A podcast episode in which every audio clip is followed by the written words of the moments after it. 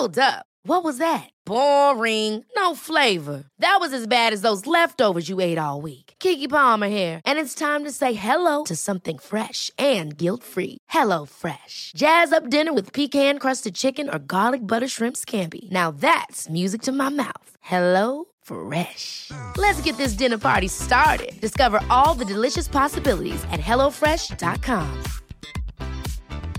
I'm Sandra, and I'm just the professional your small business was looking for. But you didn't hire me because you didn't use LinkedIn jobs. LinkedIn has professionals you can't find anywhere else, including those who aren't actively looking for a new job but might be open to the perfect role, like me. In a given month, over 70% of LinkedIn users don't visit other leading job sites. So if you're not looking on LinkedIn, you'll miss out on great candidates like Sandra. Start hiring professionals like a professional. Post your free job on linkedin.com/achieve slash achieve today.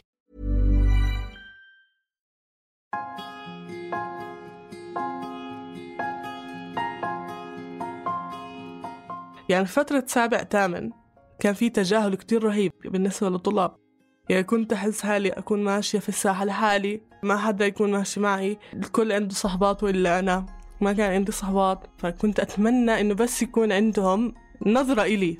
يعني بهديك الفترة ما أظن حدا كان عارف شخصيتي أو حدا عارف عني. كنت معروفة ب...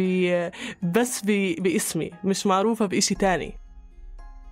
آخذ أول شيء حقه وأرجع هيبتي قدام الطلاب أو قدام اصدقاء أو قدام أسرتي اللي هي أنا دعست عليك أخذت اللي بدي إياه منك ووطيت راسك وصارت هيبتك في الأرض. فأنا هون كسبت ودهم لو كان ودهم مش محبه كان ودهم خوف أو كان ودهم إنه يعني يحسبوا حساب المهم إن أنا كسبت الود ورجعت هيبتي فأنا اخترت بالبداية يعني الأشخاص معينين إني كنت فعليا بدي أنتقم منهم.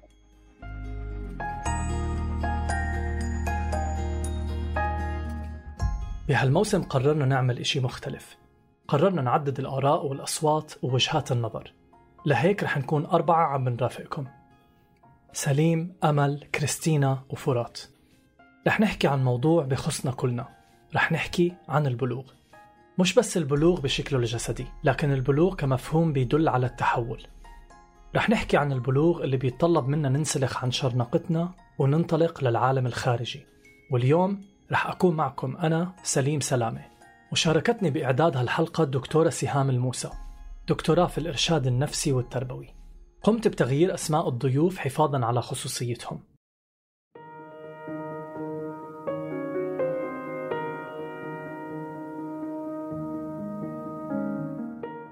فكرت كتير كيف ممكن أطرح موضوع حلقة اليوم بعيدا عن التهويل أو الاستخفاف بجديته فلقيت إنه ممكن نبلش بتمرين بيساعدنا نعرف إذا كنا عم بنمر بالإشي ذاته أو عم بنطبقه على حدا تاني بقصد أو من دون قصد. جربوا تسألوا حالكم الأسئلة التالية. هل أنا بتعرض لإيذاء نفسي أو جسدي أو غيره من قبل أشخاص معينين؟ هل بتعرض لهالإيذاء بشكل متكرر؟ هل بشعر بالعجز قدام يلي بيأذيني؟ هل بضايق أو بأذي أشخاص معينين لأسباب معينة؟ هل بمارس هالفعل بشكل متكرر؟ هل بشعر بالقوة أو الانتصار بعد ممارسة هالفعل؟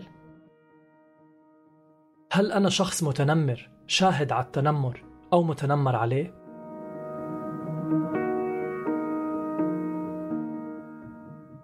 رح نصغي اليوم لشخصين بيشاركونا تجربتهم مع التنمر بفترات مختلفة من حياتهم. كان واحد منهم فيها متنمر عليها والتاني كان متنمر. أصحاب هالتجارب ما عم بيشاركوا هالقصص من منطلق الضحية والجلاد ولا من منطلق تبرير السلوك أو التخفيف من حجم تأثيره وإنما لحتى يقدموا لنا وسيلة أو تجربة لتحليل الموضوع ومحاولة فهمه بعيدا عن السطحية وبشكل أقرب للتجربة الفعلية. أنا تعرضت للتنمر من عمر 12 ل 16 تقريبا. هي الفترة اللي بيكون الواحد فيها طالع على اللي هو الإعدادي أنا. بهاي الفترة كنت كتير نحيفة إيه وكان عندي كتير مشاكل يعني جسمي وجهي أسناني كله. وكانوا خواتي التنتين معي بالمدرسة وكتير متفوقات كانوا أوائل المدرسة. فكان في دائما مقارنات. عم تسمعوا سما والمتنمرين يلي عم تحكي عنهم بالتحديد هم معلماتها بالمدرسة بالإضافة لبعض الطالبات من صفها ومن صفوف تانية.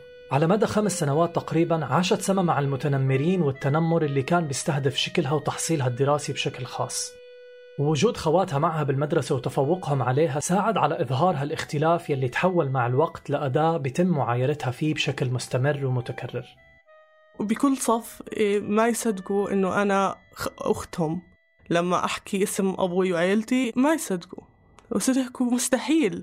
لا شكل ولا دراسة. يعني هاي سمعتها أكثر من مرة من أكثر من معلمة. لما تدخلي معلمة تحكي إنه أنت مستحيل توصلي زي خواتك. يعني أختك متوقع لها تجيب هيك هيك بالتوجيهي وأنت مستحيل تجيبي. أو تيجي معلمة تحكي إنه انت آه، لونك عاجبك. يعني بطريقة استخفافية إنه أنا سمرة. انه انت لونك عاجبك ممكن التنمر لهالشكل أنا كنت يعني مدركة إنه أنا نحيفة وإنه أنا هاد.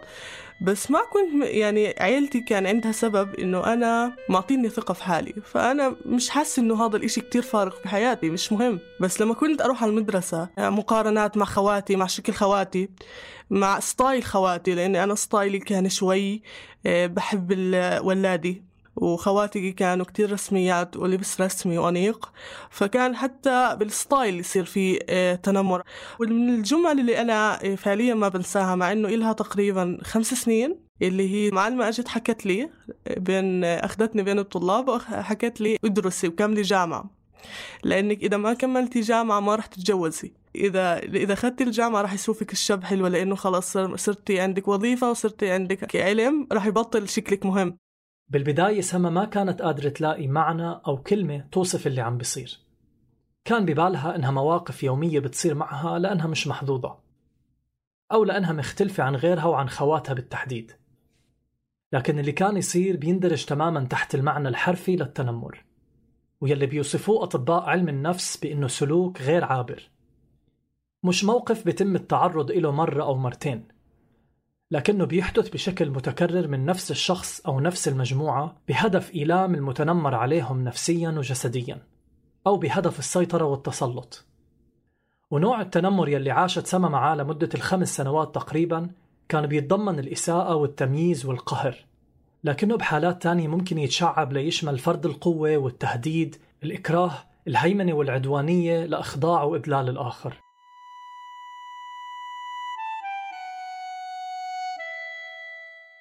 زيد الشخص الثاني اللي قابلته لهالحلقة حكالي عن تجربته مع التنمر كمان واللي كانت برضه بمرحلة المدرسة لكنه كان على الشط الثاني من بحر التنمر كان هو نفسه المتنمر. ولأنه الحياة مش أسود وأبيض زيد بلش يحكي لي قصته بتجربته كشخص عانى نفسه من التنمر وكان متنمر عليه. فترة ما قبل المراهقة مع فترة المراهقة بشوي لغاية ما المرحلة الثانوية. هاي الفترة كانت كثير في عندي تنمر من أكثر من جهة سواء أسري مرات آه، آه، اجتماعي أو حتى مدرسي. من الناحية الأسرية مثلا هسه التنمر هو مش كل شيء تنمر يعني يعتبر ضرب. يعني أحيانا بيكون تنمر في التمييز يكون التنمر في العقاب. يعني مثلا العقاب عادل أو مش أو مش عادل مثلا آه، كان على التنمر على ناحية من الأصدقاء إنه مثلا ستة سبعة مثلا يكونوا قاعدين يصيروا مثلا يتنمر بالالفاظ مثلا يتنمر عليك بالاستهزاء. الوقت يلي عم بيحكي عنه زيد هو الفترة الزمنية يلي كان فيها هو نفسه عم يتعرض للتنمر. حكالي عن خلفيته الاجتماعية وعن أنواع التنمر يلي كان يتعرض له وكيف أنه مع الوقت تحول هو لمتنمر. طبعا الموضوع ما بيصير بين يوم وليلة وكتير من المتنمر عليهم بيتحولوا لمتنمرين. أسباب التنمر على زيد من أقرانه بهداك الوقت كانت بسبب لون بشرته وبسبب وضعه الاجتماعي والعائلي ولأنه اسم عيلته ما كان معروف كتير مثل باقي عائلات طلاب الصف. وبالتالي صاروا ينظروا له على أنه حدا سهل يتنمروا عليه. زيد ومن خلال مراقبته للمتنمرين وشهادته على اكتسابهم شعبية واحترام مزيف ومكانة مرموقة بين الأقران لقى أنه هو كمان بيقدر يكون مثلهم. حكالي إنه بوقتها كان يسمي قدرته على إنه يتنمر مهارة.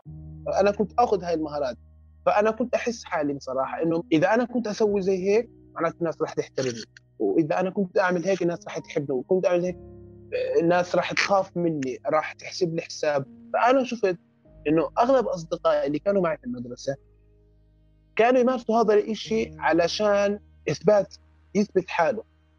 بصراحة كان يثبت حاله إنه هي أنا موجود يلا يا اللي بدي إياه بيصير آه، الكل بيخاف مني الكل بيحسب لي حساب. فأنا لقيت لما شفت وخصوصا إذا كان يتكرر قدام موقف أكثر من مرة سواء بالفرصة أو بحصص الرياضة أو لما تيجي على المدرسة فلما أنا أشوف هذا الشيء قدامي وأنا مش قادر آخذ حقي غير بهاي مش عندي غير هاي الطريقة. إنه أنا باخذ حقي إذا عملت أنا فعليا صرت أعمل أمارس العادة شوي شوي حتى اتطبعت فيها وصارت يعني جزء مني. إنه أنا خلص أنا اللي بدي إياه بده يصير صاروا الطلاب بالمدرسة أو حتى الأصدقاء أو حتى أنفسي يحسبوه حساب ديروا بالكم تحكوا معه هيك ديروا بالكم كذا شو ما حكى معاكم عادي شو ما عمل معاكم عادي هذا واحد اثنين ثلاث هذا بيعصب هذا كذا هذا كذا. فأنا لقيت هذا الشيء إيجابي. يعني كشخص أنا أنا شفت كإنسان إنه هذا شيء إيجابي ممتاز معناته اللي بدي إياه بسويه. زيد شاف المكاسب الثانوية يلي ممكن يحصل عليها المتنمرين جراء تنمرهم. مثل لفت الانتباه والسيطرة على الآخرين وأحيانا الاستيلاء على الممتلكات. فلقى أنه هو كمان ممكن يحصل على هاي المكاسب لو عمل مثلهم. المتنمرين بأغلب الأوقات بيقوموا بالتنمر أو الاستقواء على غيرهم بعد ما يكونوا هم نفسهم تعرضوا لنفس هاي الظروف من قبل. كتار منهم بقودهم الألم والغضب للتهرب من وضعهم بالتنمر على الآخرين وإيقاع الأذى عليهم وإهانتهم مثل ما صار معهم. المتنمر عليهم مش بالضرورة يكونوا مختلفين عن غيرهم سواء بمستوى التحصيل الدراسي أو بالشكل أو حتى بالحالة الاجتماعية أو الاقتصادية. لكن هاي عوامل كتير ومختلفة ممكن تخليهم هدف أو أشخاص بتم النظر إلهم على إنهم أقل أو أضعف لأنه المتنمر ما بيقبل الاختلاف. يعني ممكن المتنمر عليهم يكونوا من الأفراد اللي بيشعروا بالوحدة وعدم التقبل من الآخرين. عشان يمكن أصحابهم قلال أو عندهم شخصيات معينة. مثل إنهم يكونوا انطوائيين أو خجولين أو مترددين أو ممكن ببساطة يكون عندهم اختلاف جسدي بارز أو واضح فما بيلاقوا سهولة بإنهم يقولوا لا أو بكفي. هالسمات والشخصيات المختلفة مش خطأ ولا عيب لكنها مع التكرار والوقت بتخلي المتنمر عليهم يفكروا إنهم هم غلط. وعشان هيك ممكن يصيروا يفكروا شو لازم أعمل لينتهي هالوضع. الجواب يلي لقاه زيد كان بأنه يستخدم أدوات التنمر ذاتها ليصبح هو متنمر على غيره. أما سما فبالنسبة إلها بهداك الوقت كان الجواب بأنها تفكر تغير من حالها. أكيد. كفتاة بمرحلة ال 16 تحب تشوف حالها كتير جميلة. ما بتحب المقارنات إنه حتى يعني حتى لو فيها عيب ما بنحب ما بتحب إنه ينحكى العيب اللي فيها. في وقتها كتير كنت أنا يومها غيرت من ستايل لبسي عشان يبطل في حكي. أنا تحجبت متأخر شوي. يعني خوات حجبوا قبلي كمان. فكمان صار في على هاي الشغلة يعني إنه إنه أنت ليه ما تتحجبي؟ وأنت يعني كثير كلام عن هذا الموضوع. كمان من كلمات كتير جارحة إنه جاية تخزي العين عن خواتك. آه ف يعني هاي الكلمات كنت أسمعها. كنت متمنية أنصح شوي. هاي من الشغلات إني كانت عندي عقدة إنه كثير نحيفة و يعني كان وزني 44 أيامها. فكنت كثير نحيفة. فكان كنت أتمنى أنصح.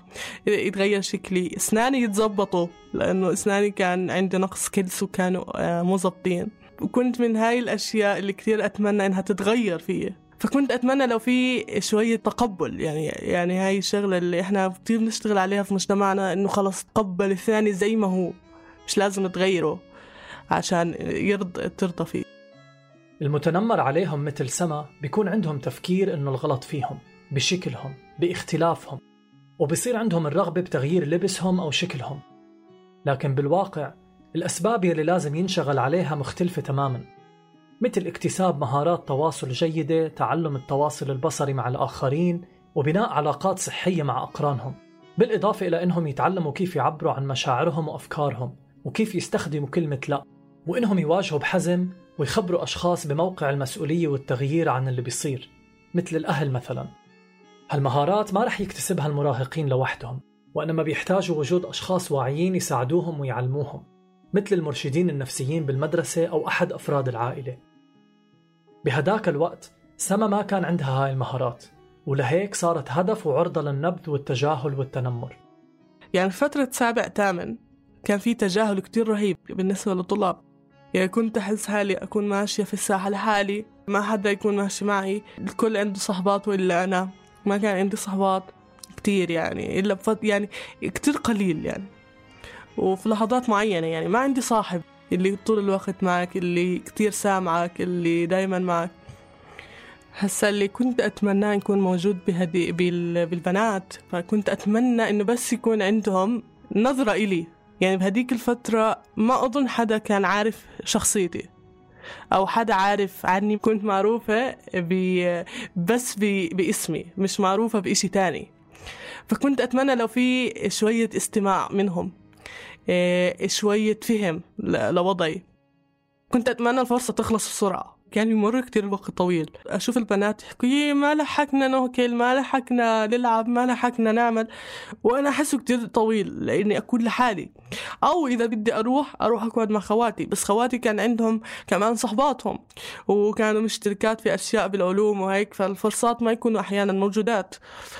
فأكون فعليا لحالي فكنت أتمنى إنه هاي الساحة آه، لو فيها إشي يسليني. أحيانا كنت ألعب بالشجر الموجود. وأضلني بين الشجر حتى تخلص الفرصة.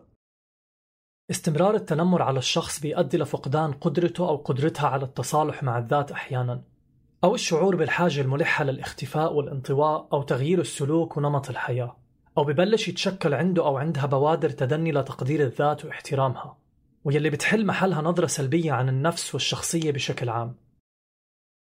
بعض المتنمرين بيبحثوا أو بيلاقوا الأشخاص يلي ممكن تكون عندهم هاي الصفات تحديدا وبيختاروهم ليمارسوا عليهم تنمرهم. زيد على الشق الآخر كان عنده معايير تانية بالبداية باختيار الأشخاص يلي بده يتنمر عليهم واللي ما كانوا بالضرورة أشخاص ضعاف الشخصية من الخارج. البداية كانت عيني بتقع على الأشخاص اللي كانوا يتنمروا علي. كيف بدي أنتقم منهم يعني كان عندي هدف اللي هو الانتقام خلص أنا بدي أخذ حقي من هذا بدي أخذ حقي من هذا بدي أخذ حقي من هذا. أنا ما كنت صح أعمل إحساس يعني أفكر بعقلي إنه لقدام راح آه، أعمل يعني خلص راح أكيف على الموضوع واظني ماشي فيه. بالبداية كنت بفكر بالانتقام. اخترت أشخاص من أصدقائي من أسرتي من من مدرستي من العلاقات الاجتماعية إنه هذول أذوني بدي أختص منهم. كانوا يحرجوني كانوا يهنوني كانوا كانوا كانوا. كانوا يمارسوا علي أنواع كثير من التنمر. وأنا كنت لساتني صغير وما كنت مدرك آه، كيف أقدر آخذ حقه أو كذا. فمرات كان آه، يعني تقدر تحكي 70% منه لفظي كان صراحة وعنصرية كانت واضحة جدا. عنصرية كانت جدا جدا واضحة. و30% كان هو عراك بالأيدي. ف صرت يعني كنت أدور وين جنب الوجع وين نقطة الضعف وين الإشي الحساس اللي عنده. بعدين شوي تطورت معي الأمور صرت أوقع بصراحة من مرحلة الثانوية صارت في مشاكل بالضرب يعني صار في مشاكل مش إنه حكي وكلمه وكلمه لا صار في ضرب. يومها شوية لما صار في مساءلة قانونية وحتى وقتها طلبونا الشرطة وكذا أول مرة وقتها كنت بروح على المخبر يومها شعرت إنه معناته في شيء غلط معناته أنا عم بغلط. وعرضوني على مراقب سلوك حتى وحتى الأخصائي حكى انه هذا الطالب أنا وطالبين حتى مش بس أنا أنا واثنين من الطلاب قال لازم نعرضه على دكتور نفسي يجي يسمعهم يشوف شو مشكلتهم وروحنا الحمد لله من المخبر نية زيد بالانتقام حولته لشخص متنمر بيمارس سلوكيات التنمر مثل ما تمت ممارستها عليه ويلي أدى لوصوله للمخفر إنه المشاكل يلي صار هو جزء منها ما اقتصرت على الصف والبيت فقط وإنما صارت تطال الممتلكات العامة كمان. يمكن تعرض زيد للمساءلة القانونية خلته يدرك أبعاد السلوك يلي ممكن ياخده لمكان ما بده يكون موجود فيه. لكن سلوكه مع الوقت ما كان مقتصر على الطلاب يلي بيهينوه أو بيتنمروا عليه. لكنه تعدى ليوصل لطلاب وأشخاص تانيين ممكن ما يكون لهم أي ذنب أو مشكلة معه.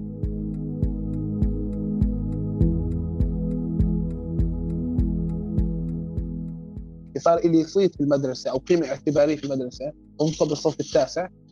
أنا تنمرت على طلاب ضعاف تنمرت على بعض الطلاب لهدف واحد الصراحه اللي هو كره كان أحد أسباب الكرة إن هذا الطالب بطيقوش كان مثلا يحكي عليك يفسد عنك المعلمين كذا. آه، والشغله الثانية وهي كانت أكثر شيء إنه يا طلاب الصف أنا موجود هي أنا بعمل هيك يعني أفرجيهم للأسف كان هو ضحية بس كنت افرجهم هذا الموقف إنه يعني ها ديروا بالكم. ديروا بالكم. لما كانت بالذات من سنه لسنه تغيروا الطلاب عندك فهي ديروا بالكم هي أنا هيك هيك هيك, هيك بقرب لك. القيمة الاعتبارية كانت أنا بالنسبة لي آه، يعني نمبر 1 عندي. قيمتي الاعتبارية لازم تكون فوق كل شيء. قيمتي الاعتبارية انه قيمتي الاعتبارية أنا قدام الناس انه الناس عم ينظروا لي نظرة بوزيتيف آه، بعرفش إذا داخلهم النظرة معك عكس بس الايحاء هذا عم بيحترمني. ليش احترمني؟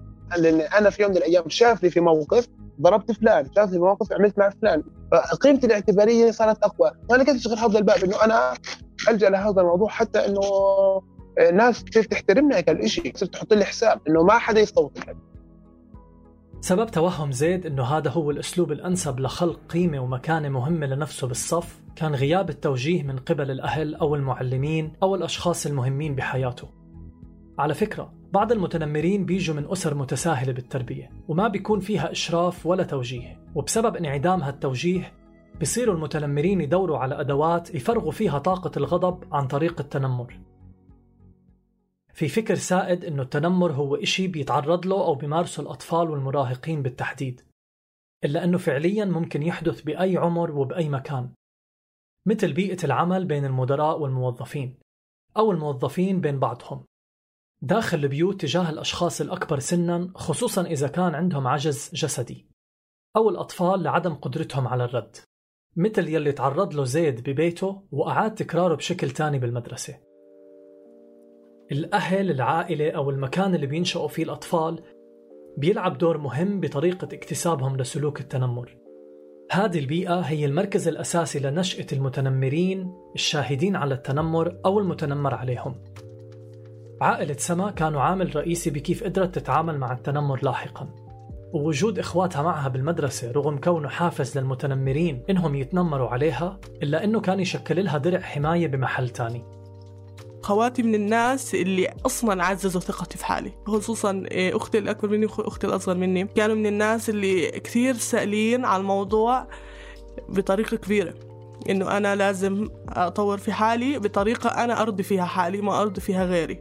يعني أبوي من صغرنا كثير مربينا إنه إحنا قدر حالنا وإنه إحنا خلص إحنا أسياد الكون ببيتنا. يعني أمي كانت نروح المدرسة نحط الغداء شوي في الليل نقعد مع بعض نحكي في مواضيع كبار أصلا.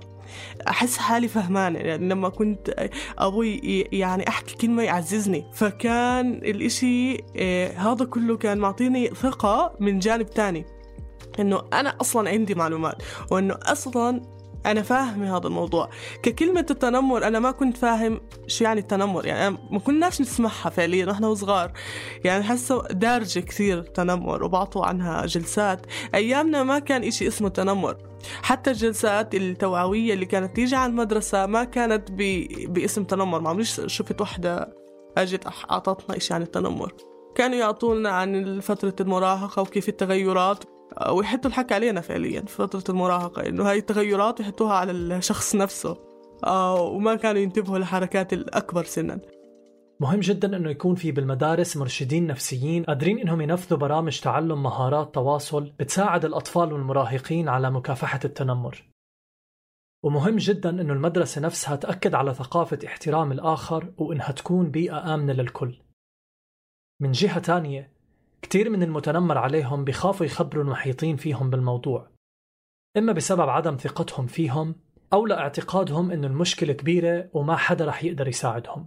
ومرات السبب اللي بيخلي المتنمر عليهم ما يحكوا شو عم بصير هو لأنه ما في قنوات اتصال وحوار بينهم وبين أهلهم أو دوائر الثقة. هاي الأفكار كلها بتنبع من انعدام الحوار ونقص المعرفة عندهم بأنه في مكان بيقدروا يروحوا له ليحميهم. لهيك في إشارات ممكن الأهل أو العائلة أو المحيط يستعينوا فيها لتساعدهم يتقدموا من طرفهم ويبدأوا الحوار مع الأشخاص اللي ممكن يكونوا عم بيتعرضوا للتنمر. أعطيكم مثال. في المدارس مجموعة من هاي الإشارات ممكن تكون بأنه المتنمر عليهم بيبدوا عدم رغبتهم بأنهم يروحوا على الدوام مثلا أو أنه مستواهم العلمي والتحصيلي متدني وما بحبوا يشاركوا بالأنشطة المختلفة سواء بالمدرسة أو بالبيت. أو مثلا بفضلوا يقضوا أغلب الوقت مع الكبار وينعزلوا عن فئتهم العمرية. ممكن كمان نلاقي أنه المتنمر عليهم ما بيجيبوا سيرة أقرانهم أبدا أو العكس تماما بأنهم يستخدموا لغة تحقيرية لما يحكوا عنهم بغيابهم. الإشي اللي بيقول ضيف الحلقة زيد أنه صار معه بالبداية قبل ما يبدأ هو بالتنمر بهداك الوقت. الرمزية بحالة زيد مش بس إنه كان في تنمر من جانبين. زيد ما كان فقط بمرحلة ما متنمر عليه ومتنمر. لكنه كان بمرحلة ما شاهد أيضا على أقران تانيين بتم التنمر عليهم. طبعا هذا جزء كتير بنهمله أو ما بننتبه له وهو إنه التنمر مش جاي من جهتين فقط. ولكن في كمان شهود اللي بيكونوا جزء من هالسلوك عن طريق تشجيعهم إله أو سكوتهم عنه. عندنا شهادة في البداية يعني بالذات مرحلة المدرسة شهادة آه كنت أطلع بس ما أقدر ادخل ما أقدر أدخل لثلاث أسباب. إنه ما ليش دخل؟ كنت احكي أو زي ما بيقولوها ابعد عن الشر وغني له السبب الثاني إنه آه ممكن أنا انحط في مكانه إذا إذا تدخلت. السبب الثالث كان شوي خوف اللي هو عامل فيسولوجي خوف. خوف في عندي كانت رهبه من الموقف لما تشوف موقف زي هيك يعني أخاف بصراحة وأخاف كمان انحط في محله. الخوف هو واحد من أهم العوامل يلي بتلعب دور مهم باستمرار تعرض شخص ما للتنمر. لكن مش بالضرورة يكون دافع للجميع بأنهم يتحولوا لمتنمرين طبعا. أحيانا المتنمر عليهم بيترجموا هالخوف لأشكال تانية مختلفة مثل خلق آليات للدفاع أو الحيل الدفاعية مثل إنهم ينكروا تأثرهم باللي عم بيصير معهم بهدف تخفيف التوتر والقلق والألم الناتج عن الأحداث القاسية والمؤلمة يلي عم بيواجهوها. بعض المتنمر عليهم بيعتقدوا إنه جزء من حل مشكلتهم بيكمن بتغيير المكان أو المحيط. هالتغيير اللحظي ممكن يساعد ويدفع المتنمر عليهم إنهم يبدوا من جديد بتكوين شخصيتهم وإبرازها بين أقرانهم. لكنه بالصورة العامة ما بيعني اختفاء المشكلة الرئيسية يلي لازم يتم العمل عليها من الداخل. نوع التغيير هاد ساعد سما بهديك الفترة بشكل من الأشكال. لما طلعت أول سنة وطلعت بني آدم الثانية فعليا. اتحديت حالي شوي علشان خلص طالع أول سنة وطالع على ثانوي يعني. وجبت معدل دائما أعلى من معدلاتي اللي دائما أنا بجيبها. فطلعت على مدرسة تانية كان عندي ثقة كتير رهيبة. بتذكر أول يوم درست الدروس قبل ما نروح على المدرسة. يومها أي معلمة كانت تحكي إشي كنت أنا أشارك. ف... فضرب اسمي في المدرسة إنه أنا بنت شاطرة. هذا من الأشياء اللي كتير عززت إنه أنا يكون لي وضعي بالمدرسة الجديدة. وصار يعني وصار في وضع هيك يعني. مدرسة جديدة أنا استغليت الصراحة يعني استغليت كتير الشغلة بطريقة كتير منيحة. من تكوين صحبات أنا من أول يوم كونت صاحبة لحد الآن هي موجودة معي. وكونت صداقة مع المعلمات لحد الآن موجودة معي. فإنه شعور كتير حلو لما تثبت حالك في مكان. أنا كنت رايحة وكنت باخذ شوية نصائح من خواتي يعني خواتي ثقة بالنفس كتير بعطوا مهارات حياة بتحسهم. فإنه كنت كتير ماخذ إنه أنت مهم توثقي بحالك. طول ما أنت بتحكي آه، بثقة اللي قدامك بيحترمك. حتى لما طلعت على الجامعة كل فترة عن فترة بتفرق. إنه خلص إنه أنا بني آدمة بعرف إمكانياتي. وبعرف إني أنا مميزة ببعض الأشياء. بعرف إني أنا مميزة بالكتابة. بعرف إني أنا مميزة بشيء كتير بسيط إنه أنا كتير إني أنا مستمعة جيدة للناس. فهاي الأشياء كلها عززتني وعن فترة عن فترة إنه أنا من الناس اللي بتؤمن إنه الشخصية مش مش ثابتة ابدا. من أنا وصغيرة أؤمن إنه الإنسان بتغير مع كل مرحلة وشخصيته بتتطور. فيمكن الإشي الثابت بشخصيتي اللي هي إنه أنا بحب الحياة إيه، إنه ما بحب أزعل. ويمكن من هاي الأسباب اللي مخليتني أستمر بهالقوة لحد الآن. التنمر لما بيحدث مع المراهقين بالتحديد بيكون مؤلم وجارح جدا. ومرات بتعيش هالعبارات الساخرة والجارحة والإيذاء النفسي والعاطفي الناتج عن الاعتداء مع المتنمرين على مدى الحياة. خصوصا إذا ما لقوا ناس تدعمهم وتوقف جنبهم وتشعرهم بقيمتهم وتعزز صورتهم عن ذاتهم وتعلمهم طرق المواجهة الصحيحة.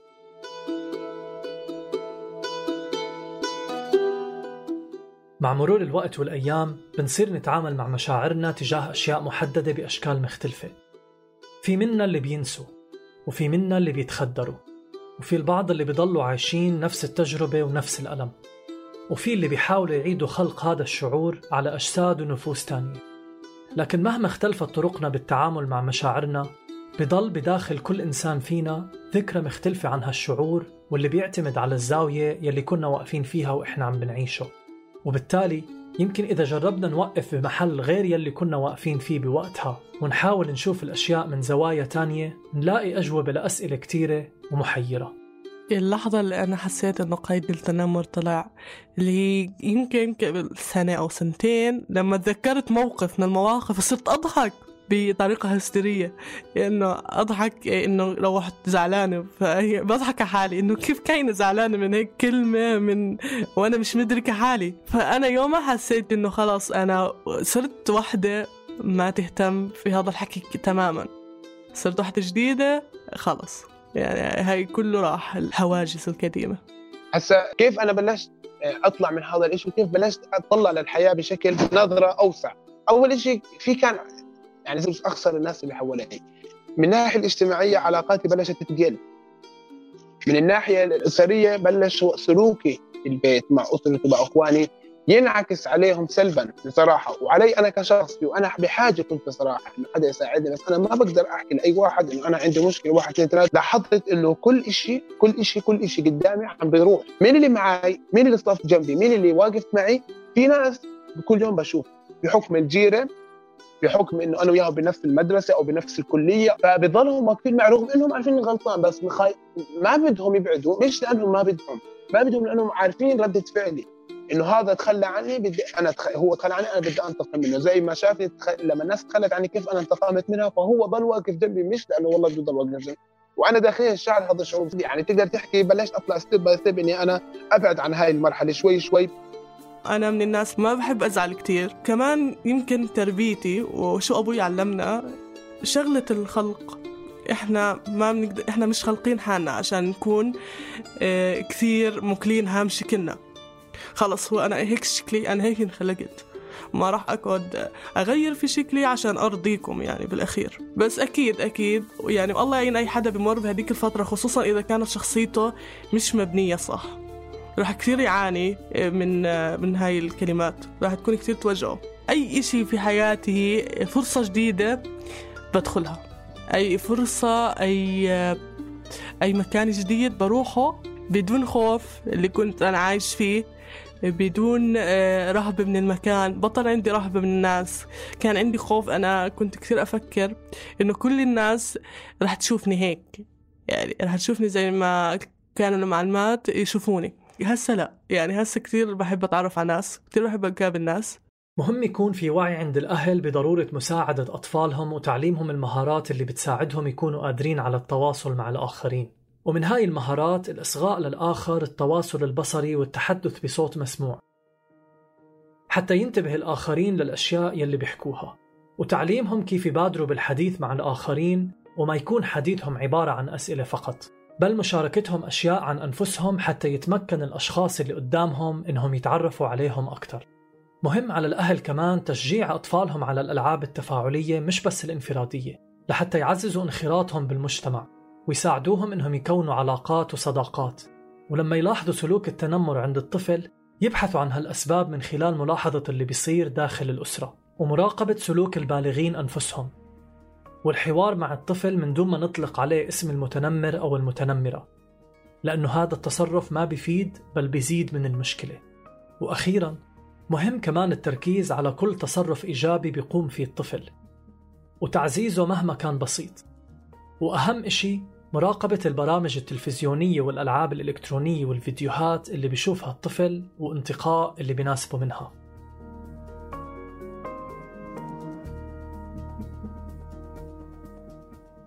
زيد وسما حاليا موجودين بمكان أفضل. ذاكرتهم عن التنمر بعدها موجودة لكن تأثيره عليهم اختلف وتبدل. يمكن هالإشي بحفزنا نجرب عن طريق المعرفة الحوار والنقد نغير البيئة والمحيط. ونخلي تجاربنا وذكرياتنا عن فترة المراهقة وسن البلوغ أقل ألم وقسوة. كنت معكم من الإعداد والكتابة والتقديم سليم سلامة. وشاركتني بالإعداد الدكتورة سهام الموسى. من التحرير صابرين طه من تصميم الصوت حسان مهرة ومن النشر والتواصل مرام النبالي. بودكاست عيب من إنتاج صوت.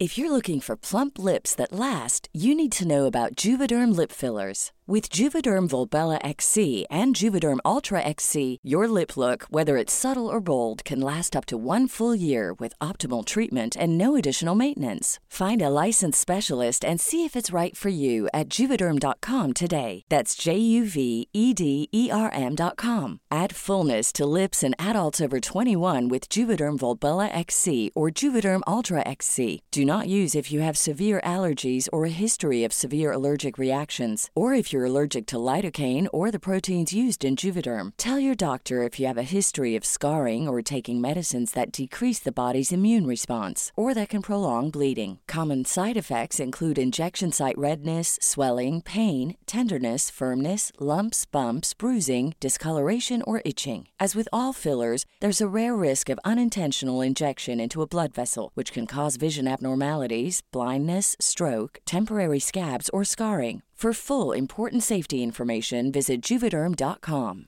Ever catch yourself eating the same flavorless dinner three days in a row? Dreaming of something better? Well, HelloFresh is your guilt free dream come true, baby. It's me, Kiki Palmer. Let's wake up those taste buds with hot, juicy pecan crusted chicken or garlic butter shrimp scampi. Mm. Hello Fresh. Stop dreaming of all the delicious possibilities and dig in at HelloFresh.com. Let's get this dinner party started.